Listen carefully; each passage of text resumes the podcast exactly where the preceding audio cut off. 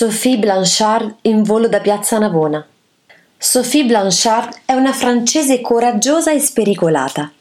Nel 1811 arriva a Roma.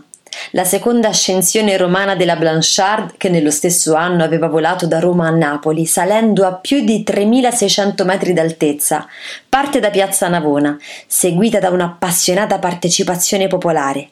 Tagliate le corde, il pallone vola sopra la città e dopo circa un'ora e mezzo finisce vicino a Tagliacozzo. Sofia era sposata con Jean-Pierre Blanchard, celebre per aver attraversato per primo la manica in pallone. Lei era figlia di contadini e lui, per una promessa alla madre che incinta lo aveva curato, la sposerà nel 1804.